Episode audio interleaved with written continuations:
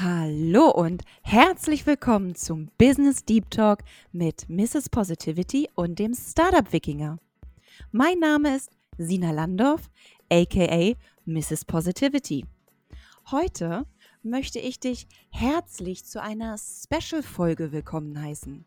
In dieser Interviewreihe interessieren wir uns besonders für die Vielseitigkeit der verschiedenen Berufe, welche emotionalen und auch kognitiven Herausforderungen der ganz normale Berufsalltag mit sich bringt und tja, wie die Leute zu dem gekommen sind, was sie heute machen. Wenn du das auch spannend findest, dann bleib jetzt dran. Ach, Kate, so schön, dich heute mal wieder live zu haben hier. Am Telefon kriegt man dich ja auch kaum noch und sehen können wir uns kaum noch. Stimmt. hey, ja, das authentisch ist doch irgendwie auch der, würde ich sagen, ein wahnsinniger Schlüsselfaktor für Leadership in Tech auch. Oder? Dass man sich, finde ich ja, schon, find Zufall, ich oder? Danke, dass du das Ehrlich gesagt, das klingt vielleicht komisch, aber du bist die Erste, die, die mir das so direkt auch sagt. Naja, ich denke, der, der Schlüssel zum Erfolg im Beruf ist es ja auch, sich nicht äh, jahrelang zu verbiegen und zu quälen und zu denken, man ist nicht gut genug, man ist nicht cool genug, nicht witzig genug, äh, whatever. Es nimmt einfach so wahnsinnig viel Druck raus, wenn man irgendwann dann sich doch selber auch gut leiden mag und in dieser Rolle dann auch sagt, okay, ich gehe jetzt damit jetzt auch meinen mein Weg. Ähm, das ist so, als würde man ansonsten mit, mit dem Fahrzeug im vierten Gang nach vorne fahren und gleichzeitig aber noch den Rückwärtsgang drin haben, wenn man das nicht macht. Das, man kennt das Geräusch. Handbremse, genau. ja. Arg. Oh ja. Aber apropos Weg, das ist doch eine schöne Überleitung zu hören, wie bist du denn in, in, ja, in die Führungskraft gekommen und das auch noch als Woman in Tech, würde ich sagen. Ähm, ja, wie, wie ist das bei dir? What, what happened? What happened? Jesus Christ. ähm, wie, bin ich, wie bin ich zu dieser Leadership-Rolle gekommen? Ähm, vielleicht fangen wir einfach mal ein bisschen in der Vergangenheit an zu wühlen, was da bei mir passiert ist. Ähm, das Beste, was mir damals passiert ist, ist eigentlich die Finanzkrise, so absurd wie das klingt, 2008, 2009, weil es hat mich damals einfach was massiv gefordert, mich neu zu erfinden. Ich war Copywriter und habe den ganzen Tag tolle Payback-Texte getextet und dann haben wir alle relativ zügig in der Finanzkrise unsere Jobs verloren im Marketing. Das war das Banalste, was es gab. Das war halt unwichtig. Und ähm, dann habe ich eine Rolle in einem Startup begonnen, ähm, in dem ersten Fintech kann man eigentlich sagen, die Fidor Bank, die gesagt hat, äh, wir äh, wollen eigentlich das Pendant zur Finanzkrise, zu dem Verlust des Vertrauens im Banking aufbauen, ein neues Geschäftsmodell ähm, weil wir sagen, man kann zurzeit den Banken nicht mehr vertrauen. Wir bauen das Vertrauen wieder auf. Wir machen deshalb Community Banking, also Peer-to-Peer. -Peer. Frage deinen Nächsten, der sich auskannt und er wird dir sicherlich kein Finanzprodukt verkaufen, was du überhaupt nicht brauchst, sondern quasi ein Human Being mit Erfahrung. Und das quasi prang, brachte den Stein ins Rollen, dass ich mich mit komplett neuen Themen beschäftigen durfte und musste ähm, ich glaube, das war der Anfang von Leadership, bedeutet ja auch im eigenen privaten, in der Haltung, sagen, ich nehme Leadership an, mich neuen Themen zu widmen.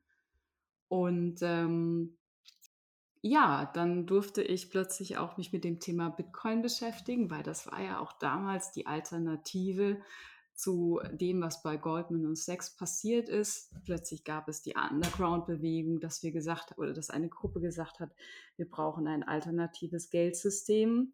Und mein damaliger Chef bat mich, okay, guck dir das doch mal an. Wir können ja mal auf Social Media was auf Facebook drüber schreiben oder unsere Kunden äh, im Community Forum fragen auch schon so ein bisschen danach. Vielleicht sollten wir das als Fintech auch anbieten.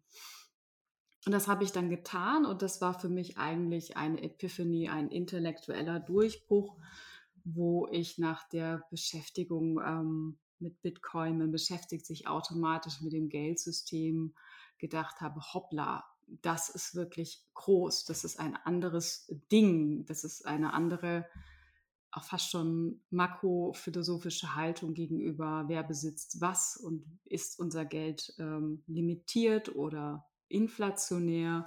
Naja, du hast mich ja nach dem Leadership gefragt. Also ich habe mich da reinwurschteln dürfen und habe wahrscheinlich auch einfach das Potenzial, vielleicht lagen die Sterne günstig, ich habe es re relativ früh verstanden, dass das Potenzial haben kann und äh, durfte dann auch später im Laufe der Zeit bei Fidor eine Bitcoin-Schnittstellenintegration äh, betreuen ähm, habe mich darauf fokussiert, habe dann 2016 auch bei dem ersten DAO mitgemacht, bei Ethereum. Ähm, das war ja so diese Idee, man sammelt Gelder ein über eine dezentrale autonome Organisation, wo es keinen Boss gibt, sondern quasi eher wie ein Organismus, äh, wo entschieden werden konnte als Community, was passiert eigentlich mit dem Geld. Leider wurde dieser DAO gehackt.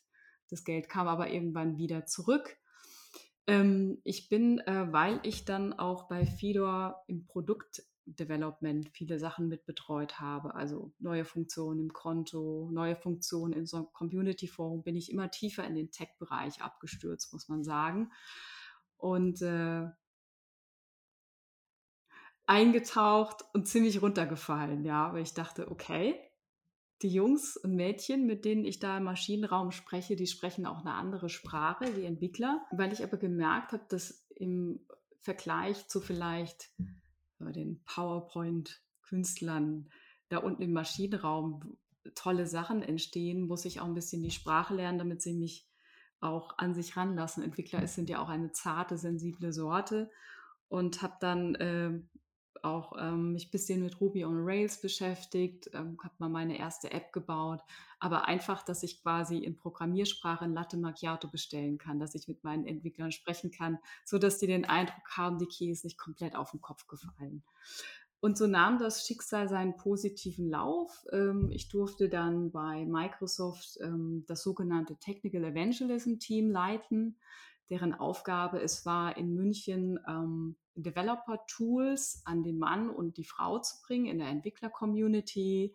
Wir sind gemeinsam zu Hackathons gegangen, haben Applikationen live deployed und ähm, das war quasi dann schon mal so der Deep, Deep Tech-Bereich. Äh, so. Boah, das muss so cool gewesen sein. Wie viel Spaß bitte hat, muss das gemacht haben? Das hat wahnsinnig Spaß gemacht. Oder? Boah, ich kann mir das richtig cool vorstellen. Geil, Kay. Ach so, weißt du was, dass ich noch gar nicht deinen Namen genannt habe? Kein Problem. Deswegen, ich muss das jetzt ganz kurz noch machen. Pass auf. Ladies and Gentlemen, welcome to the wonderful, amazing Kerstin Eismann! Oh mein Gott! And now comes the Undertaker. Oder wie war das? Ja, danke, liebe Sina, für die Einladung in deinen wundervollen Podcast. Ich betrete jetzt den Ring. Äh, ich betrete jetzt den Ring äh, zum Thema, ich glaube, du hast es ja auch schon angeteasert, Leadership in, in, in Tech. Ja, aber krass, krass, krass, krass. Okay, so, das heißt, du hast dich so langsam in die, in die Szene reingestürzt, hast dich wohlgefühlt, hast sie verstanden, konntest kommunizieren. Und dann, wie ging es weiter? Also neben der Tatsache, dass ich mit meiner, mit meinem wundervollen Team bei Microsoft, vielleicht hören es ja auch einige noch, das war ein super tolles Team äh, an Entwickler, Entwicklern, Entwicklerinnen. Ähm, neben der Tatsache, dass wir oft unterwegs waren auf Entwicklerveranstaltungen, habe ich mich so ein bisschen weiter in das Thema Krypto verliebt. Also ich habe mich privat damit beschäftigt und damals auch mit IOTA und ich dachte, hm, irgendwie würde ich das gerne hauptberuflich machen.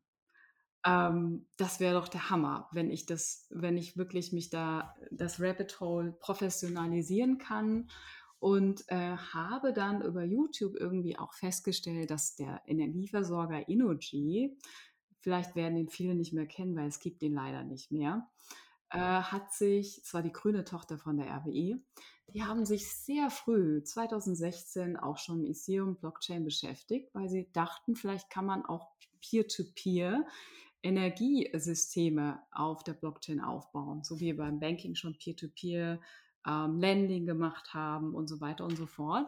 Und dachte das kann ja nicht sein, dass ein Energieversorger aus dem äh, Ruhrpott da so aktiv ist. Und die suchten zu dieser Zeit auch einen Head of Machine Economy.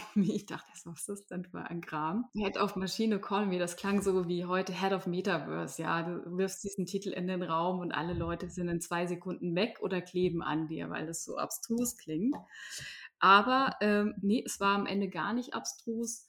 Ähm, ich durfte dann in dieser Rolle ein Venture Capital Portfolio aufbauen, das zur Aufgabe hatte, eine, ein, sag ich mal, ein, ein Infrastrukturportfolio aufzubauen der Machine Economy, wo man sagt, der Kunde der Zukunft ist nicht nur ein Mensch, sondern auch eine Maschine, Klammer auf, ein Auto, ein Kühlschrank, ein smartes Haus, das in der Lage ist, selber Energie äh, zu traden, zu kaufen, zu verkaufen, um am Load Balancing mitzumachen. Also wenn wenig Strom im Netz ist, verkauft der Kühlschrank quasi Energie zurück oder das Auto. Und die These war, wir brauchen aber für diese Maschine komme eine komplett andere IT-Infrastruktur. Die muss dezentral sein, die muss in Sekundenschnelle die Transaktionen durchgeben die muss sicher sein, äh, Hackerangriffssicher. Deswegen haben wir gesagt, wir, in, wir investieren eigentlich in den neuen Web3-Stack, also in den dezentralen IT-Stack. Und äh, das war dann eigentlich die spannendste Aufgabe bis dato in meinem Leben, auch wieder hier mit einem wundervollen Team an inspirierten jungen Leuten rauszugehen in die Welt und äh, Startups zu suchen, äh, auch in Tel Aviv, in London, in Berlin natürlich, die gesagt haben, wir, wir bauen die Fundamente für das neue Web3. Damals war auch Web3 noch ähm, auch relativ unbekannt als, äh, als Bezeichnung. Heute spricht man ja überall darüber. Und äh, wir haben dann frühzeitig in, in Polkadot investiert, in den ICO damals, in die Energy Web Foundation. Den kenne ich nicht. Wie heißt der? In die Energy Web Foundation. Die haben quasi für das Ganze, für die Energie-Community oder das Vertical Energie quasi eine, ähm, ja, eine native Energie-Blockchain gebaut, ähm, die auch regulatorische Eigenschaften äh, antizipieren kann, die in jedem Land ja unterschiedlich sind. Äh, Was ist eine native? Ähm, speziell, für den, speziell für den Energiebereich konzipiert. So wie es im Banking ähm, auch ähm, R3 gab, also quasi eine Fintech, Fintech-orientierte ähm, Blockchain. Ja, das ist so die Frage. Man, äh, also ich glaube schon daran, dass ähm, es in der Zukunft, es gibt nicht nur eine Blockchain to rule them all, sondern es wird industriespezifische Blockchains geben, so wie es ja auch verschiedene Autobahnen gibt. Es gibt die Straße, es gibt das Meer, es gibt den Zug, es gibt verschiedene Rails auf denen äh, die Applikationen der Zukunft laufen. Das ist so lustig. Ich habe Samstag mit einem guten Kumpel von mir ähm, telefoniert, der ist eben äh, im Finanzamt. Muss es auch geben. ja, und ähm, es ist so schön, weil er spekuliert, da gibt es ja auch Seitenplattformen, wo du gegen Krypto wetten kannst. Und jedes Mal, wenn es wenn, runtergeht, verdient der ah, Kohle. Ja. Shorten. Das ist so lustig. Und der freut sich natürlich auf der anderen Seite, weil der sieht den Use Case dahinter nicht. Ne? Aber ich bin halt so, so relativ nah durch mein Netzwerk eben an, an Leuten, die mir erzählen, was die Visionen sind. Und wenn ich die Visionen höre, dann kann ich nicht mit der, ich sag mal, ähm, Finanzamtaussage mitgehen. Ja, das Finanzamt ist vielleicht, ich weiß es nicht, vielleicht ist das Finanzamt noch leider auch sehr, sehr weit weg von dem Thema, obwohl es ja auch spannend wäre, wenn man sagt, über Smart Contracts kann ich direkt ähm, die Mehrwertsteuer reinprogrammieren, kann die direkt ab, ab, abführen, auch Maschine. Genau. Also. Dass ich das alles noch manuell machen muss, okay. Es, es nervt mich so. Ich hatte jetzt die Tage ein Telefonat mit meinem Steuerberater und dann haben wir wirklich eine, Viertel, äh, eine 40 Minuten fast darüber gesprochen, wie, die, wie wir die Systeme lösen, mit welchem, mit welchem Tool, weil ich jetzt LexOffice ausprobieren möchte. Und das hatte ich das Gefühl, findet er ja nicht cool, weil ähm, damit verliert er mich ja so ein bisschen als Kunden. Sicherlich werden hier auch wieder Jobs disruptiert, die wegfallen, weil es keine äh, 40 unterschiedlichen Datenbanken mehr braucht, äh, sondern äh, eine Infrastruktur leer. Und du hast mich ja auch nach dem oder indirekt nach dem Use Case gefragt, was mich so positiv erschüttert. ähm, ist, also für mich ist im Banking eigentlich so die letzte Erfindung, große Erfindung, äh, der Geldautomat gewesen. Es war so die Möglichkeit, dass ich auch Bargeld ab, rausziehen kann, wenn die Filiale nicht geöffnet hat. Und seitdem ist nicht so viel Neues passiert, außer dass man sehr viel reguliert. Was im DeFi gerade passiert, Decentralized Finance, ähm, dass ich hier die Möglichkeit habe, oder vielleicht für die Zuschauer noch mal kurz erklärt, Decentralized Finance ähm, äh, hat, das, hat die Idee dahinter, dass ich ähm, super schnell per Sekundenschnelle eigentlich Sparbriefe anlegen kann, Kredite bekommen kann, Geld verleihen kann, äh, weil alle Systeme dahinter vollkommen automatisiert sind und äh, ich mich mit meiner eigenen Wallet, mit meiner Metamask Wallet dort einlogge und ich kann wirklich auf Knopfdruck kann ich mein Geld anlegen äh, und stake damit Zinsen.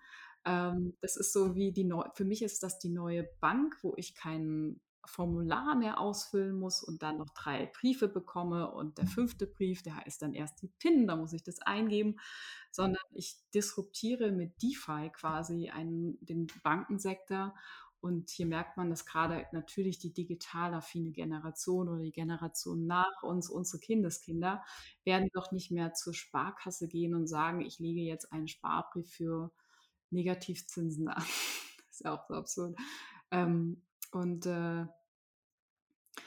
also im Banking passiert einfach, Banking passiert einfach viel in der Richtung. Das muss man, muss man auch ernst nehmen.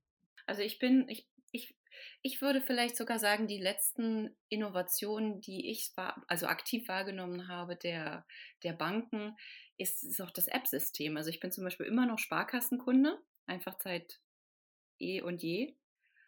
Und die App, die sie jetzt weiterentwickelt haben, da bin ich recht zufrieden. Also die funktioniert auch vom UX her ganz schön.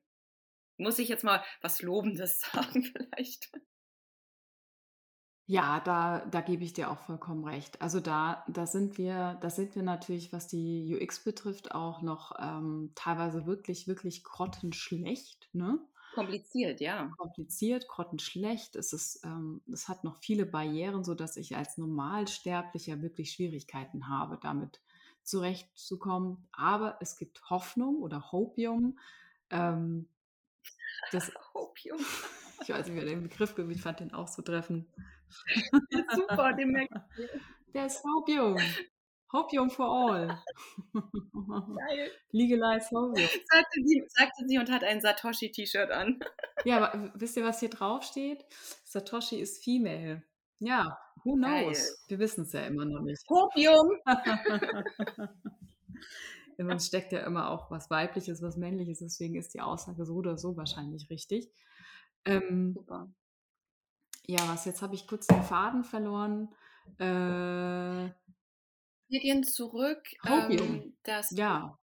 Du, ja, genau. Und deine Mission und Vision, die du ja hattest, indem du die Plattform aufgebaut hast im Bereich ähm, Blockchain oder, oder ja, kann man sagen, erneuerbare Energien und Blockchain? Ja, absolut. Äh, kann man so, kann man als, also eine Plattform vielleicht im, im virtuellen Sinne, also wir haben als Plattform auch gedacht, wir haben in Berlin wahnsinnig viele Meetups gemacht, Fireside-Chats, wir sind äh, auf die Bühnen gegangen. Also es war ja auch sehr ungewöhnlich als Venture Capital von Energy. Also wir waren als Wagniskapitalgeber unterwegs. Wir haben gesagt, hier, wir wollen die Machine Economy aufbauen über ein Krypto-Portfolio, gebt uns eure Startups her und äh, sich durchzusetzen neben ähm, äh, Hightech-Gründerfonds, Cherry Ventures, äh, Holzbrink Ventures, you name it, mussten wir natürlich auch mit einer großen Story raus. Und das war vielleicht der Plattformgedanke, dass wir in Berlin versucht haben, auch ähm, eine Story zu transportieren und zu sagen, wir investieren jetzt nicht nur einfach in das Startup links und da rechts, sondern wir versuchen alle ähm, alle Ebenen, alle Tech-Ebenen abzudecken, unten vom, wirklich vom Transaktionslayer, das ist äh, eine Ethereum, hinüber bis zu kleinen Entwicklertools und oben hast du die Applikationsschicht, die draufläuft auf der Infrastruktur. haben wir wirklich versucht, diese Story immer wieder zu kommunizieren, auch zu sagen, Startups befruchtet euch gegenseitig, weil schaut mal, es gibt schon die Infrastruktur, da sind wir schon investiert, wir brauchen aber noch dieses Element und jenes Element. Ihr könnt zusammenarbeiten und zusammen könnt ihr die Machine Economy erschaffen, wo der Kunde der Zukunft durch diese Tech-Infrastruktur in der Lage ist, selber Energie zu traden. Ähm, und das hat dazu geführt, glaube ich, dass wir so eine virtuelle Plattform dann auch waren im Namen von Energy äh, und haben dann, wir haben uns gar nicht so an Energiethemen ver, verbissen. Wir haben halt nur gesagt, Energie ist, wer auch den Hollywood-Buster ähm, Matrix kennt, Energie ist ja quasi die, das Substrat, also alles braucht Energie, ja, also kommt, wir, wir kommen ohne Energie gar nicht klar und was dann da drauf läuft, äh, welche, welche Funktion, Applikation ist dann quasi schon wieder neben sich. Das ist das digitale Blut. Voll, äh, Voll genau. Hat Einstein schon gesagt. Everything is energy. Everything is energy. Amen. Ich glaube auch, als ich ähm, bei, bei den Energy Innovation Days die, die Moderation oder das Panel eingeleitet habe, ähm, da habe ich auch Einstein gequotet. Ich weiß gar nicht, ob ich es noch, noch zusammenkriege, aber irgendwie war auch so: Everything is energy. Match one frequency with another frequency, and you can have nothing but the same reality. Oh, das ist deep. Ja, ja, ja, ist super deep. Da und wenn wir halt auch sagen, dass alles ist Energie, es ist ähm, in unserer, die Luft ist Energie, die Transaktionen sind Energie, wir sind Energie. Äh, deswegen haben wir auch diesen Begriff eigentlich sehr weit, weit gefasst, sonst hätten wir einfach auch nur in Energie-Startups investieren können und das wollten wir gerade eben nicht, sondern wir haben auch gesagt, es findet so viel Konvergenz auch statt, ähm, die Industriezweige miteinander verschwimmen.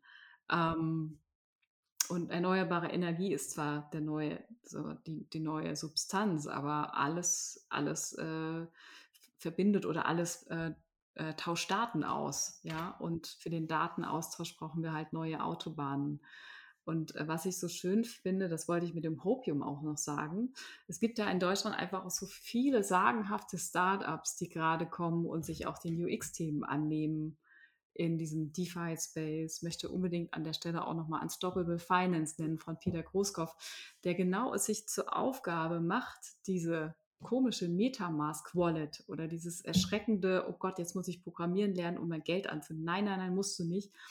Äh, er macht es sich zur Aufgabe, mit seinem Team quasi das User-Interface so zu gestalten, dass man auch wieder hier per Mausklick schnell die Produkte realisieren kann, die man möchte. Ja, und was unter der Haube sind viele APIs, die zusammenkommen, aber oben sieht man quasi ein schönes Interface für die verschiedenen DeFi-Produkte.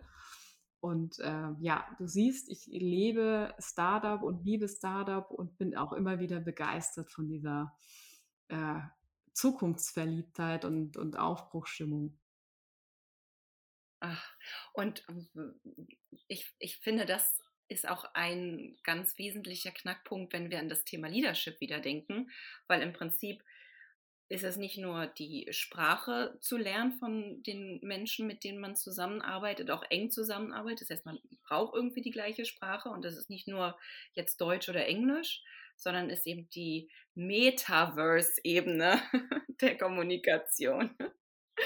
Und und, ähm, und dann auch diese Begeisterungsfähigkeit, die, die bei dir ja total durchkommt.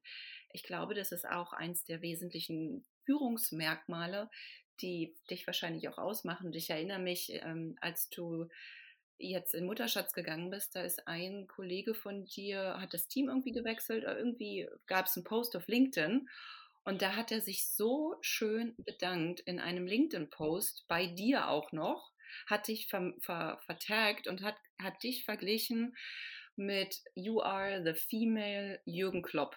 Ja, das war, das war, da ging mir, da ging mir wirklich auch das Herz auf. Marc, Marc, ich grüße dich an der Stelle. Ja, das, ähm, ja, ich glaube, ähm, also da, da rührt es mich auch gerade, wenn du wieder mein Team ansprichst. Das Team war für mich immer auch irgendwie Rudel. Also zusammen sind wir stark. Die Tatsache, ich glaube, als Leader, du musst Menschen mögen. Das ist wirklich so essentiell wichtig.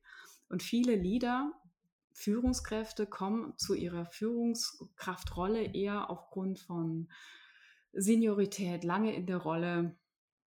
Man musste doch mal irgendwie die, die Person auch befördern und dass sie Führung mit Macht oder Autorität ähm, vergleichen. Aber ich denke, es geht im Wesentlichen eigentlich um Nächstenliebe. Das klingt vielleicht total abgedroschen in unseren Zeiten, aber weil du diese, du musst dein Team mitnehmen, du musst das verstehen, zuhören und gemeinsam eigentlich anpacken. Das ist ja auch sehr profan. Und wenn man für die gemeinsame Sache kämpft und im Wesentlichen auch ähm, sein Team nicht äh, äh, was Schlechtes will oder unterstellt äh, so, oder gängelt, ähm, sondern sehr positiv ist gar mit, mit auch wieder sehr, vielleicht weil ich jetzt Mama bin, auch mit Kindern so. Es ist, man sollte auch Empathie ähm, nicht nur ausstrahlen, sondern das auch leben und dann kann man mit, mit einem Team wirklich ähm, Fußballspiele gewinnen oder Visionen realisieren und äh, auch durch vielleicht schwierige Zeiten gehen. So mein Learning. Und weißt du, das ist so schön, ich, ich höre dir so gern zu. Du bist für mich so motivierend und auch, du bist wirklich meine volle Portion äh, Hopamin oder wie war das? Opium. Opium. ähm, Dankeschön. Weil weil ich ja auch, also ich durfte ja auch mal dein Team kennenlernen, ich durfte ja bei dir einen Werte-Workshop machen und allein, dass du als Leader sagst, ja, Sina, einen Werte-Workshop mit dem gesamten Team, super geil, machen wir. Das freut mich einfach so, weil ich auch mit vielen Leadern spreche und die gar nicht den Bedarf in einem Werte-Workshop sehen. Die, die führen ein Team und kennen die Werte nicht der einzelnen Mitarbeiter. Die wissen gar nicht, wie die Leute ticken. Wie will man dann motivieren, enablen wenn, wenn, wenn die Werte nicht klar sind. Das ist so das, so wie wir eben gesagt haben, Energie. Das ist, das ist das, was das Team meiner Meinung und meiner Erfahrung nach braucht. Und bei dir war das so, ich war dann in deinem Team und ich war genauso mitverliebt. Die waren alle, die waren so cool. Jeder war individuell, sehr unique. Ähm, und deswegen konnte ich sofort sehen, so dass, dass, den Makrokosmos, wenn die laufen, wenn, wenn die ganzen ähm, Nadelöle, Öre, nochmal, wenn die Schrauben ineinander ja. greifen, dann, ähm, dann ist das ein Getriebe, was richtig gut funktioniert.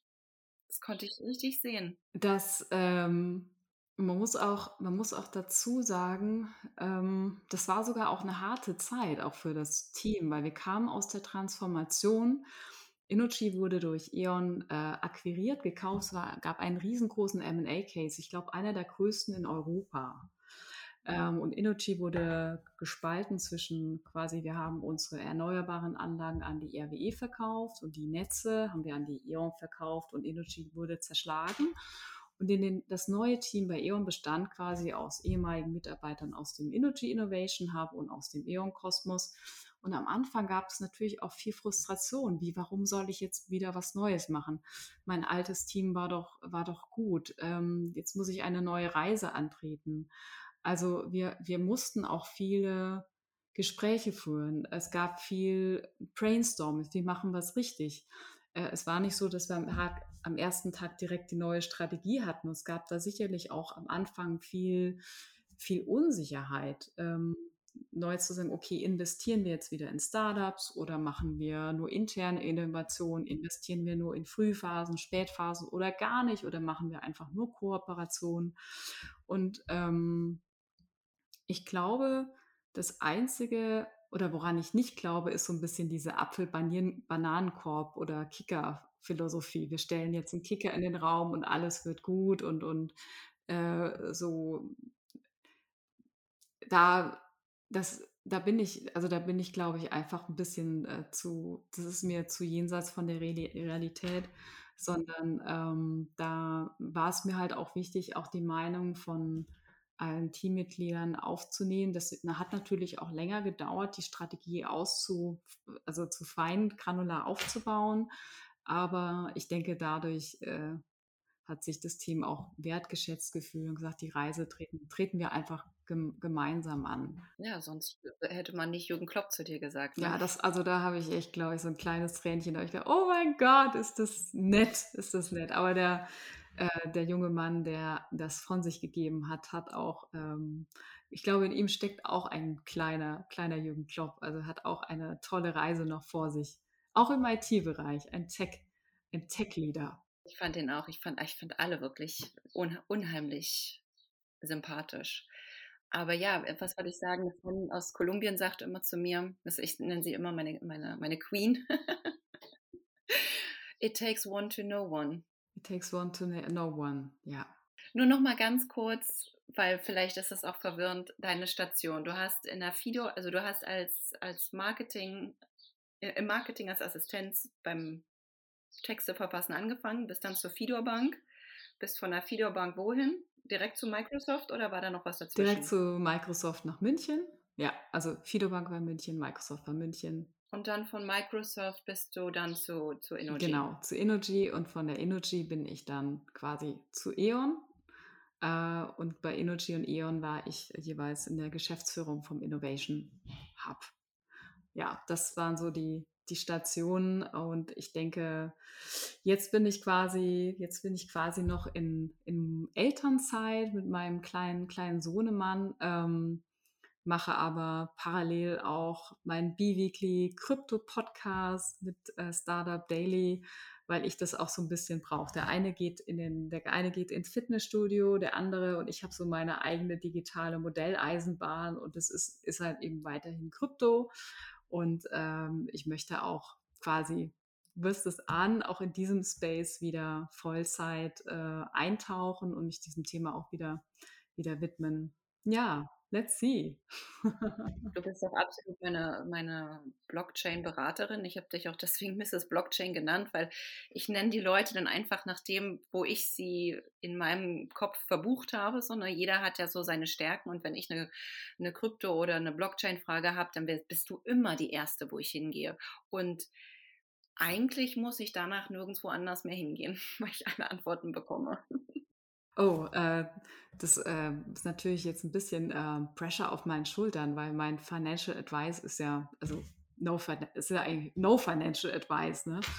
Ähm, man muss ja immer ein bisschen vorsichtig sein, wenn man Aussagen tritt, äh, Aussagen fast zu irgendwelchen Tokens oder, oder sowas.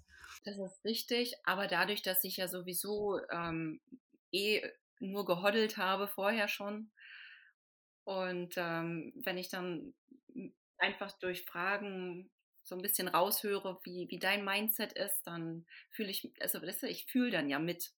Es ist nicht nur logisch, dass ich mir weiter logische Bestätigungen holen möchte, sondern das fühlt sich richtig an. Also das ist mehr so ein Sentiment, äh, so ein, was so mitschwingt. Ja. Genau, genau, genau. Das ist so, ein, so eine Art Vertrauen, was mitschwingt. Also ich glaube, was Vertrauen ich glaube auch, weil, weil Vertrauen, Hotteln ist ja Vertrauen. Ne? Was du machst, ist ja, du vertraust darauf, dass diese neue Technologie, sie ist ja noch sehr neu, eigentlich in der Zukunft sein, ihr Potenzial entfaltet. Und das wird nicht heute passieren, nicht übermorgen passieren. Das wird wahrscheinlich in den nächsten fünf bis zehn Jahren passieren. Ja. Und ähm, Deswegen kann ich auch allen nur sagen, dass äh, aktuell, was so ein bisschen jetzt am Markt passiert, wir sind durch ähm, die Zinsentscheidungen der FED, die ja, die Krise in Europa einfach ähm, nicht davor gefeit, dass einfach viele Assets jetzt auch an Wert äh, verlieren. Aber ich, auch hier bin ich positiv gestimmt, dass sich das wieder, das wird schon wieder. Du hast ja, du hast ja so einen, so einen tollen Vortrag gehalten über so die Strategien im Bereich Blockchain ähm, und hast das ja mit der, mit, der, mit der Regierungsstrategie von Merkel verglichen. Ah ja. Mhm. Krisen eingegangen. Das fand ich auch so spannend. Ja, äh, mich hat, mich hat Angela Merkel, ähm, also ich möchte mich jetzt nicht als wahnsinnig großer Angela Merkel-Fan outen, aber ich finde, viele Aspekte von Angela Merkel waren immer sehr weitsichtig, Ruhe. Also sie war immer ruhig, gelassen hat nicht sehr schnell irgendwelche äh, Ad-Hoc-Entscheidungen getroffen, sondern war auch immer ähm, Zuhörer, hat auch Krisenmanagement toll gemeistert und diese Resilienz. Also immer, wenn es diese Schocks gibt auf der Welt, diese wirklich Schockmomente, ist sie nicht sofort quasi in das offene Messer gestürzt, sondern er hat sich an den Seitenrand gestellt und hat beobachtet Und diese Art von auch Hoddle-Strategie oder Resilienz eben ähm, hatte ich in dem Vortrag quasi zitiert und auch so ein bisschen auf die Blockchain-Entwicklung ähm, hinzulenken. Äh, das ist auch hier, also zum Beispiel hatte da in den Kontroversen auch mit Donald Trump ähm, wo sich als einzige Frau, erstmal hat sie zugehört, sich eine Meinung gebildet, hat sich unglaublich vorbereitet auf die Treffen auch mit ihm, aber dann hat sie irgendwann den Moment auch gehabt und hat, es gibt dieses berühmte Bild von ihr, wo sie umringt von, von Männern, die Arme auf den Tisch setzt und ihm sozusagen die, also die Faust oder die Augen bietet und sagen, jetzt ist aber mal gut. Also auch in dieser Gelassenheit, aber dann zu sagen, okay, ähm, jetzt muss ich äh, hier auf den Tisch hauen, aber auch helfen beim Schlichten. Helfen beim Schlichten. Und ich denke, diese, diese Ruhe, es ist nicht immer wichtig, ruhig zu sein im Leben. Ne? Manchmal muss man auch schnell, aber diese, ihre Eigenschaft, finde ich, hilft, ähm, gerade wenn es neue Tech-Implementationen geht, nicht zu sagen, ach, das wird ja eh nichts, weil gestern ist der Kurs um 10% gestürzt. Ja, mein Gott, was sagt das denn? Das sagt nichts über die Technologie aus, äh, sondern ihr auch auszuharren. Und sie hat das mit ihrer Geste. Sie hat ja diese tolle Raute. Und das Witzige ist, ist ja, wenn man da so ein bisschen schief drauf schaut, sieht es ja auch so ein bisschen aus wie das Ethereum-Logo. Der geneigte Leser möge es wiedererkennen. Wo man sich ja auch ein Späßchen erlauben kann. Ach, super. Ja, ja, ja. Und ich finde es auch so schön, weil das ist auch so ein, der, der rote Faden durch unsere Unterhaltung, Tech und Leadership, weil das ist ja auch ein, ein krasses Leadership-Skill. Letzte Frage vielleicht noch, wenn, wenn du daran denkst, als du damals angefangen hast, was würdest du dir heute als Tipp geben? Ich glaube, äh, welchen Tipp würde ich mir äh, geben? Auch hier glaube ich, sich weniger sich weniger äh, zu, zu stressen wahrscheinlich. Also ich habe damals noch nicht so richtig gemerkt, dass ich da mich in eine Nische reinarbeite. Und äh, Nischen sind ja immer noch sehr rar. Also wenn man in einer Nische sein Profil weiterentwickelt, gerade vielleicht als Dame im, im Tech, stehen einem die meisten Türen offen. Das habe ich aber nie so richtig internalisiert oder intern gefühlt. Ich habe mich da trotzdem gerade in den Anfangsjahren noch sehr verrückt gemacht oder für jede Speaker, für jeden Auftritt mich äh, Tage, Tage, Nächte lang vorbereitet. Ich glaube, ein bisschen mehr Gelassenheit, ähm, sich wirklich eher so hinzugeben, go with the flow. Okay, go with the flow. Mach es einfach. Ja. Das heißt, jedes Mal, wenn wir uns jetzt sehen, werde ich dich mit Go with the Flow begrüßen. Und du sagst, Opium. Sehr schön. Das Hopium, das, es gibt kein besseres Stich, es gibt kein besseres Ende, Endewort für diesen Podcast, würde ich sagen. In diesem Sinne, ich, du, du sagst Hopium und ich sage Horido in, an, an, in angedacht an meinen Opa, weil das war auch eine tolle Führungskraft. Sehr schön. In Gedenken an deinen Opa. Also, Horido. Hopium! vielen, vielen Dank nochmal fürs Zuhören. Wenn du möchtest, melde dich gern bei uns über LinkedIn, per E-Mail oder einfach auf Instagram und teile uns doch deine Gedanken mit. Wir interessieren uns wirklich sehr darüber, was du so denkst und vielleicht hast du ja ebenfalls Lust, bei uns im Podcast über deinen Beruf zu berichten. Es ist einfach super, super spannend zu hören, was es alles so an Jobs da draußen gibt. Wir freuen uns auf dich. Horido!